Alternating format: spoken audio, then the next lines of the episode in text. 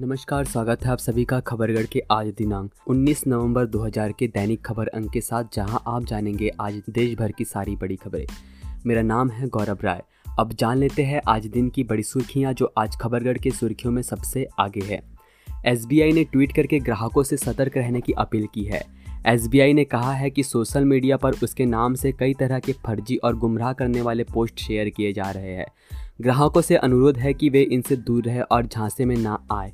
Bank ने कहा है कि वह अपने ग्राहकों से मैसेज या ईमेल के ज़रिए अकाउंट के बारे में जानकारी नहीं माँगता है। आतंकवाद के मसले पर चीन भी ब्रिक्स देशों के साथ अहम खुफिया सूचनाएँ साझा करने को तैयार हो गया है। ज़रूरी होने पर इसके लिए कानूनी ढांचा भी तैयार किया जाएगा। ब्रिक्स बैठक में आतंकरोधी रणनीति पर मुहर को भारत की बड़ी सफलता माना जा रहा है। अगर इस पर सख्ती से अमल हुआ तो चीन के लिए पाकिस्तान का बचाव करना मुश्किल हो जाएगा। कोरोना वायरस के खिलाफ अमेरिकी बायोटेक कंपनी मॉडर्ना व फाइजर बायोएनटेक की सफलता भारत के लिए बेहद मददगार साबित हो सकती है। फाइजर की वैक्सीन पंचानवे फ़ीसद कारगर साबित हुई है और उसने तीसरे चरण के परीक्षण को भी बंद कर दिया है, जो सफल रहा है। खास बात यह है कि एमआरएनए आधारित ये वैक्सीन जलवायु, भौगोलिक स्थितियों रख रखाव व उपयोग की दृष्टि से भारत के लिए भी अनुकूल होंगी। संयुक्त अरब अमीरात ने पाकिस्तान और 11 अन्य देशों के आगंतुकों के लिए नए वीज़ा जारी करने पर अस्थायी रूप से रोक लगा दी है। इन 12 देशों में भारत नहीं है। पाकिस्तानी अखबार एक्सप्रेस ट्रिब्यून की खबर के मुताबिक, पाकिस्तान के विदेश कार्यालय ने बुधवार को इस खबर की पुष्टि करते हुए कहा कि यूएई अधिकारियों द्वारा लिया गया यह निर्णय देश में कोरोना वायरस की दूसरी लहर से संबंधित माना जा रहा है। अब खबरें राज्यों से। उत्तर प्रदेश के हमीरपुर में तीन साल बीत जाने के बाद एक महिला ने मायके में बच्चे को जन्म दिया है। महिला ने दावा किया कि बच्चा उसके पति का ही है, जबकि पति ने इस बात से साफ़ इनकार करते हुए कहा कि बच्चा उनका कैसे हो सकता है जबकि तीन साल से उसके पत्नी से संबंध नहीं है। हमीरपुर के रहने वाले इस दंपत्ति का फैमिली कोर्ट में तीन साल पहले तलाक हो चुका है। इस मामले में पति राम आसरे ने फैमिली कोर्ट में डीएनए टेस्ट की मांग करते हुए अर्जी दाखिल की थी, लेकिन फैमिली कोर्ट ने उसकी अर्जी को खारिज कर दिया था, जिसके बाद इलाहाबाद हाई कोर्ट के जस्टिस विवेक अग्रवाल की एकल पीठ ने मामले की सुनवाई की और अहम फैसला सुनाते हुए आदेश दिया कि डीएनए टेस्ट से साबित हो सकता है कि पत्नी बेवफा है या नहीं। हाई कोर्ट ने कहा कि राम आश्रय बच्चे का पिता है या नहीं, यह साबित करने के लिए डीएनए टेस्ट सबसे बेहतर तरीका है। महाराष्ट्र में मंदिर खोले जाने के बाद से भाजपा और शिवसेना के बीच विवाद बढ़ता ही जा रहा है।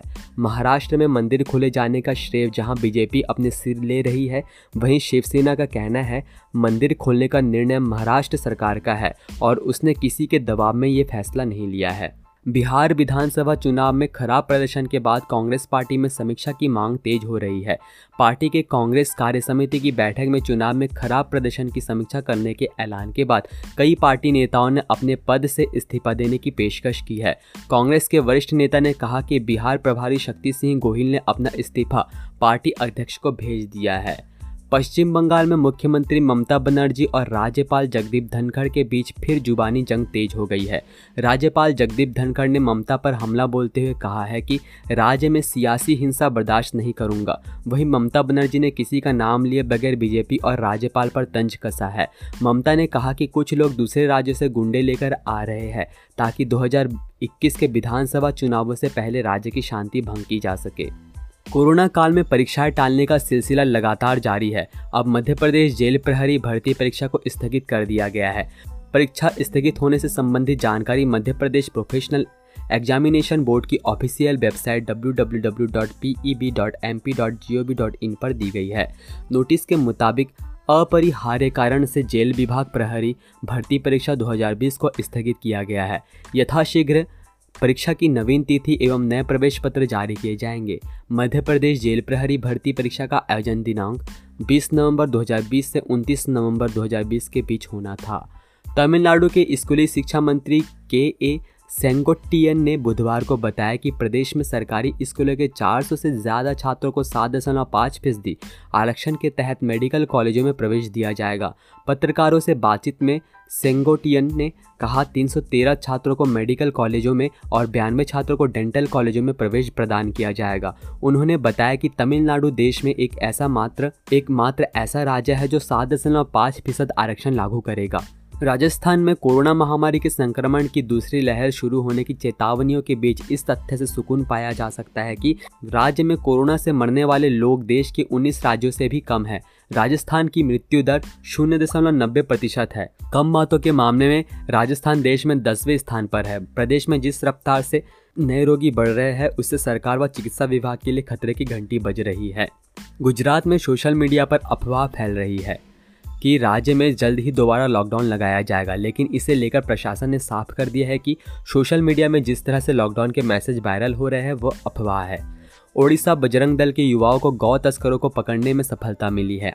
कोतवा बजरंग दल के युवाओं ने दो तस्करों से सात गौवंशों को ओडिशा के सिगजोर बाज़ार ले जाते हुए रंगे हाथों पकड़कर कोतवा पुलिस को सौंप कर कार्रवाई की है। मिली जानकारी के अनुसार मंगलवार की शाम लगभग छह बजे हथगढ़ा से सिंकाजोर के बाज़ार ले जाकर बेचने की फिराक में थे, जहाँ से सभी गौवंशों को ओडिशा के बुच्चड़ खाने ले जाया गया। तेलंगाना के मुख्यमंत्री के चंद्रशेखर राव ने बुधवार को भाजपा विरोधी मोर्चा बनाने का ऐलान किया। इसके लिए चंद्रशेखर राव ने दिसंबर के दूसरे हफ़्ते में हैदराबाद में गैर राजक दलों के नेताओं की बैठक बुलाई है। केरल के कोट्टायम से इंटरव्यू लेने आए प्रोफेसर ने जिला अस्पताल में बुधवार को भी हंगामा काट दिया। अस्पताल प्रबंधन के लाख प्रयासों के बाद भी उसे बरेली मेंटल अस्पताल नहीं भेजा जा सका। पुलिस ने भी मानसिक रूप से कमज़ोर को अस्पताल भेजने के लिए कोई पहल नहीं की है। अस्पताल प्रशासन के लिए यह परेशानी का सबब बन गया है।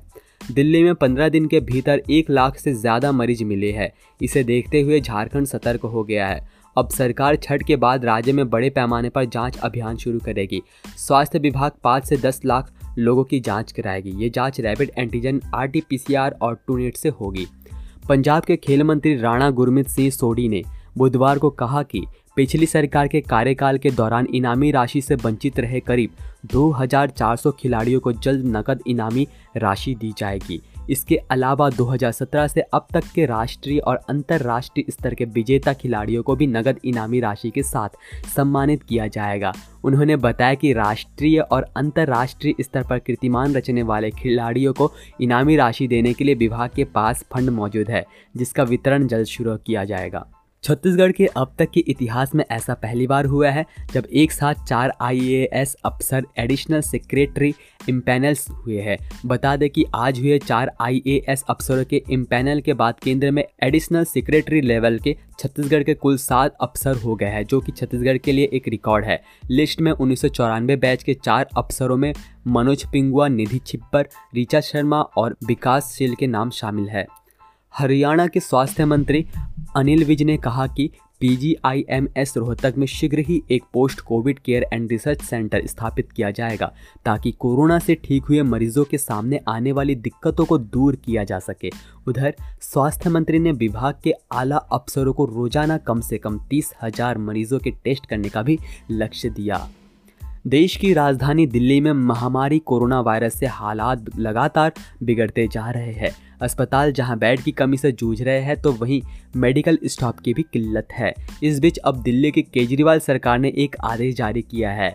सरकार ने अपने सभी कोरोना अस्पतालों के मेडिकल डायरेक्टर्स को इजाज़त दी है कि वे एमबीबीएस की पढ़ाई कर रहे छात्रों को कोरोना ड्यूटी में लगे डॉक्टर की मदद के लिए नियुक्त कर सकते हैं। जम्मू ज़िले के नगरोटा इलाके में आतंकवाद के खिलाफ ऑपरेशन में सुरक्षा बलों को बड़ी सफलता मिली है। गुरुवार तड़के हुए मुठभेड़ में चार आतंकवादियों को ढेर कर दिया गया है। बताया जा रहा है कि आतंकवादी ट्रक में सवार होकर आ रहे थे। मुठभेड़ में जम्मू कश्मीर के दो एसओजी घायल भी हुए, जो कि खबरें से, जो कि खतरे से बाहर है। हिमाचल प्रदेश विश्वविद्यालय ने नीट के आधार पर स्टेट कंबाइंड मेरिट जारी कर दी है। इसमें भाव्या शर्मा ने टॉप किया है। आस्था सिंगल गर्ल चाइल्ड ने दूसरा, रक्षित वशिष्ठ ने तीसरा स्थान प्राप्त किया है। खबरगढ़ के तरफ़ से विशेष सूचना, अधिकतर राज्यों में लॉकडाउन लगभग खुल चुका है, पर कोरोना अभी भी हमारे आसपास ही है। इससे बचने के लिए सरकारी दिशा निर्देशों का पालन करें। अगर आपको सर्दी, जुकाम, गले में दर्द की परेशानी हो तो नेशनल हेल्पलाइन नंबर नौ एक एक एक दो तीन नौ सात आठ शून्य चार छः या टोल फ्री नंबर एक शून्य सात पाँच पर डॉक्टर से निःशुल्क परामर्श ले। व अपनी आँख, नाक और मुँह को छूने से पहले अपने हाथों को धो ले। सावधान रहे, सुरक्षित रहे। बदल कर अपना व्यवहार करे कोरोना परिवार आप सभी के लिए ये सारी जानकारी मैंने और खबरगढ़ की टीम ने जुटाई है। अभी के लिए इतना ही। देश दुनिया की बड़ी खबरों के लिए हमारे साथ बने रहे। जय हिंद, जय भारत।